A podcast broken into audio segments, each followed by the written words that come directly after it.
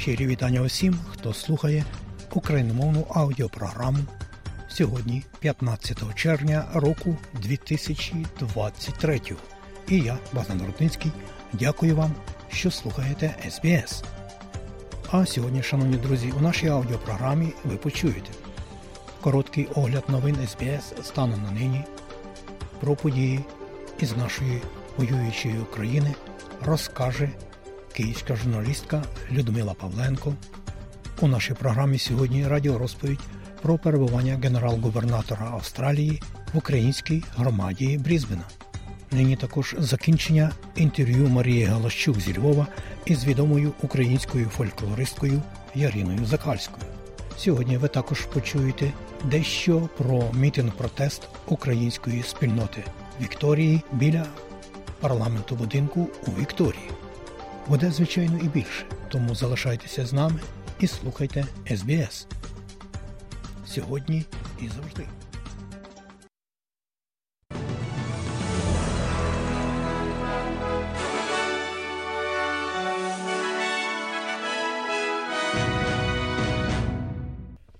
Доброго дня, шановні друзі! У студії Богдан Рудницький і бюлетень СБС новин. А у цьому бюлетені, зокрема, федеральний парламент вирішив не допустити будівництва нового посольства Росії біля будівлі австралійського парламенту.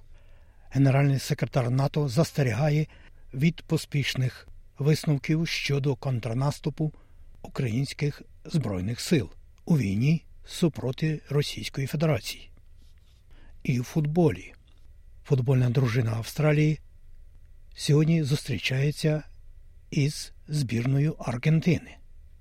І далі про це і більше. Прем'єр-міністр Австралії Ентоні Албанізі оголосив сьогодні вранці, що його уряд вносить законопроект, щоб покласти край спробам Росії створити дипломатичну присутність біля парламенту в Канбері.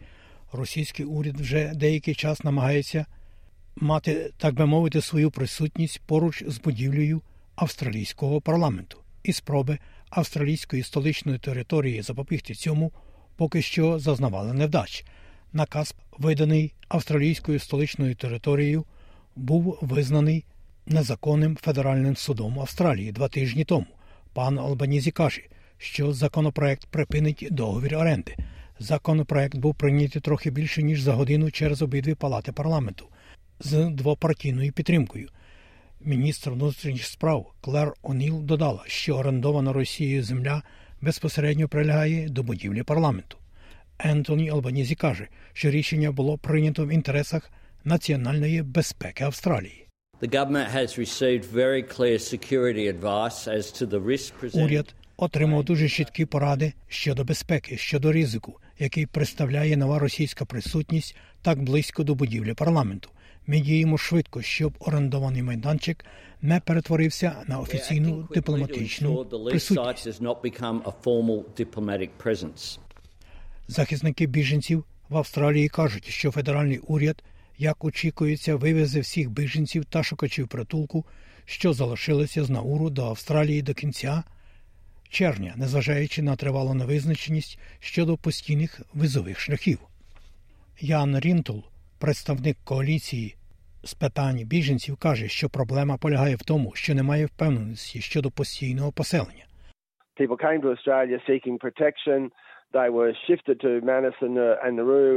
Їм недвозначно сказали, що вони не будуть переселені назавжди в Австралію. Таким чином людей переводять з Науру до Австралії, не знаючи, які їхні майбутні перспективи. Деяких прийняла Нова Зеландія та Канада, але вони не знають, як довго вони їхатимуть туди з Австралії, перш ніж цей процес відбудеться. Поліція заявляє, що здійснила одну з найбільших конфіскацій наркотиків в історії Австралії, запобігши потраплянню метамфетаміну на суму 1,7 мільярда доларів, і шістьом чоловікам пред'явлені звинувачення причетності до спроб контрабанди наркотиками в пляшках з олією каноли з Канади, які призначалися для Вікторії і нової південної валії. Помічник комісара австралійської федеральної поліції Гільда Сірик каже, що операція запобігла приблизно нанесенню шкоди 19 мільйонам людей.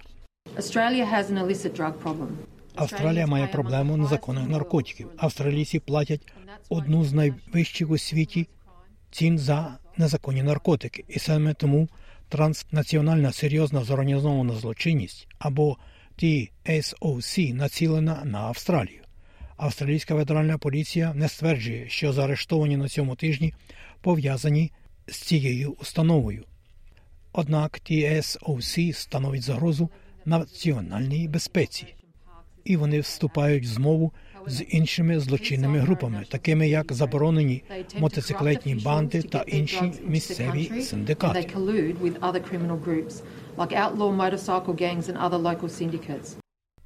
Бюро статистики та досліджень злочинності у новій південній валії повідомляє, що крадіжки автотранспортних засобів у цьому штаті перебувають на найвищій позначці за останні шість років. Джекі Фіцджеральд є виконавчим директором бюро статистики та досліджень злочинності нової південної валії. Вона каже, що багато автомобілів викрадають молоді люди заради розваг. Не схоже, що є ширша мета.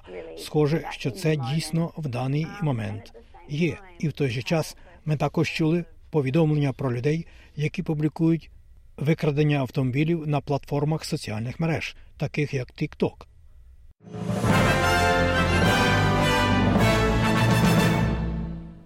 Австралійська медична асоціація попереджає батьків зробити своїм дітям щеплення від грипу напередодні шкільних вакацій, які надходять. Президент медичної асоціації нової південної валії Майкл Бонін каже, що рівень зараження як COVID-19, так і грипом залишається високим. Він каже, що діти до 10 років заражаються набагато частіше, ніж інші вікові групи, і більше 300 дітей до 16 років були госпіталізовані. Генеральний секретар НАТО Єнс Столтенберг просить альянс про більшу підтримку для української держави. Пан Столтенберг виступив напередодні дводенної зустрічі міністрів оборони країн НАТО в Брюсселі, яка стане останньою перед щорічним зібранням НАТО в Литві наступного місяця. За його словами, щодо контрнаступу Збройних сил України ще занадто рано робити певні висновки. Uh, ще зарано ми не знаємо, чи стане це поворотним моментом війни, але ми бачимо, що українці просуваються вперед, вперед і звільняють щораз більше земель. Ми знаємо, що чим більше здобутків отримує Україна, тим сильнішою буде її рука за столом переговорів. Президент України Володимир Зеленський у своєму щоденному зверненні, зокрема, наголосив: ми маємо разом із партнерами забезпечити фізично такі умови, щоб російський терор став неможливим. Кінець цитати. А більше про події на наших рідних землях, шановні друзі, ви можете дізнатися в іншому сегменті нашої аудіопрограми. Президент Світового конгресу українців Павло Грот в інтерв'ю для Радіо Свобода зокрема наголосив, що збереження української ідентичності за кордоном сприятиме поверненню громадян в Україну. А Люксембург став ще однією країною, яка визнала голодомор 32-33 років геноцидом українського народу. Рішення ухвалила Палата депутатів цієї країни. І про спорт. Українські спортовці здобули перемоги на міжнародному рейтинговому турнірі з вільної боротьби. Змагання відбувалися в італійському Сосарі. Андрій Яценко та Микита Моргун, атлети родом з Полтавщини, здобули два золота. Про це повідомив керівник Полтавської військової адміністрації Дмитро Лунін. Сьогодні австралійська футбольна дружина проведе товариський матч з футбольною дружиною Аргентини. А футбольна дружина України у наступну суботу, 17 червня, гратиме відбірковий матч чемпіонату Європи з Північною Македонією. А через три дні, уже 20 червня, Україна прийматиме Мальту. Нагадаю, що напередодні у товариському матчі під керівництвом нового тренера пана Реброва українська збірна зіграла 3-3 зі збірною Німеччини. Про курси обміну валют. Як повідомляє Резервний банк Австралії станом на нині, 15 червня року 2023 Один австралійський долар ви можете обміняти на 67 американських центів, або можете мати за нього при обміні на євро 0,62 євро. А ось як повідомляє Національний банк України станом на сьогодні один австралійський долар можна обміняти на 24 гривні і 83 копійки. За долар США ви можете мати 36 гривень 56 копійок. І при обміні 1 євро на гривню ви можете мати 39 гривень і 50 копійок. Нагадаю, що це курс Національного банку України. В інших банках курси обміну валют можуть бути різними. І про прогноз погоди на завтра.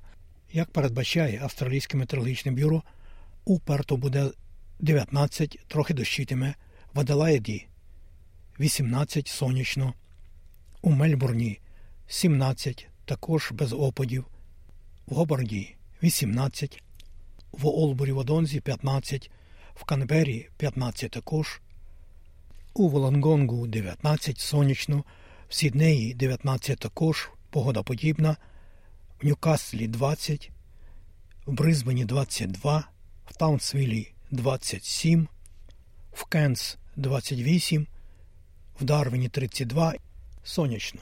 Оце і все сьогодні у новинах СБС Аудіо.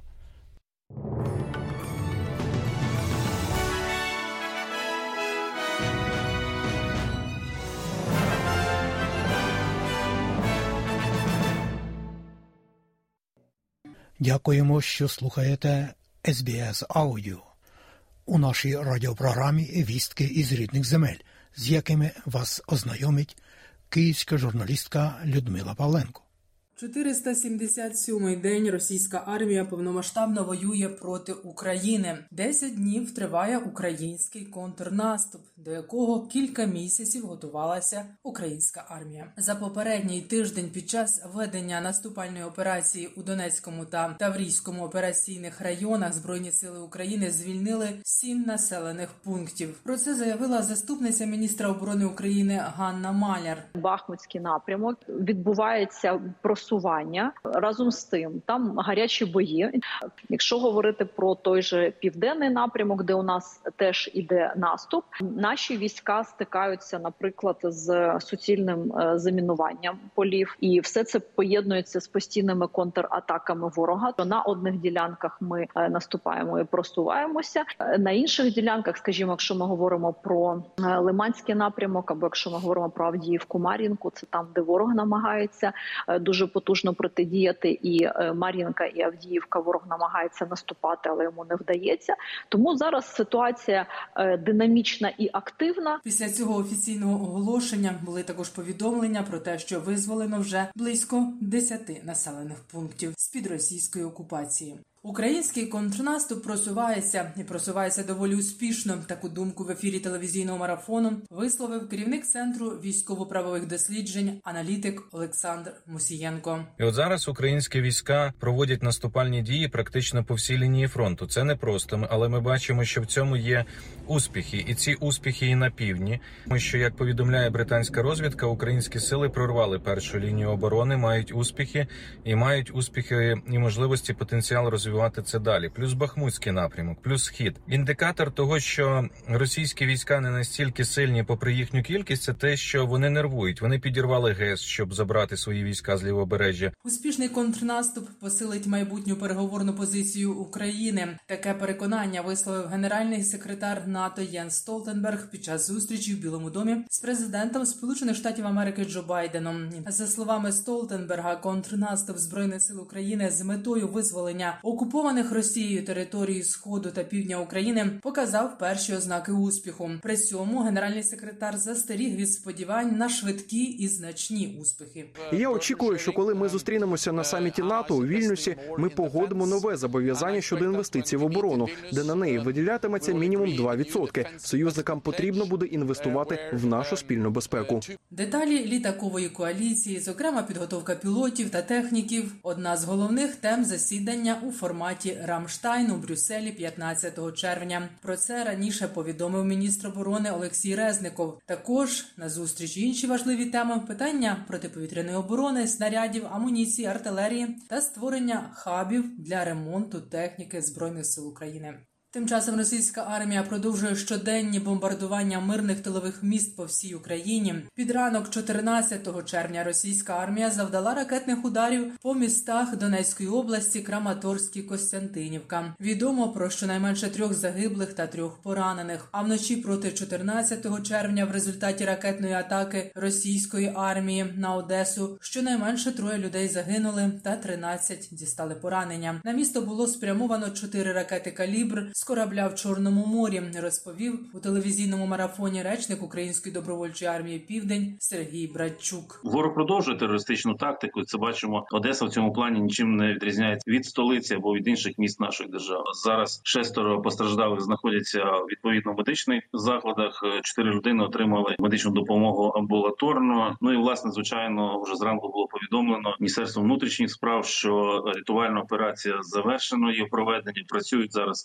слідчі, працює прокуратура для того, щоб зробити документацію воєнних злочинів Російської Федерації. У Кривому Розі 14 червня було оголошено днем жалоби за загиблими внаслідок російської атаки. Російські ракети вбили 11 людей уночі проти 13 червня. Також травмовано 36 людей.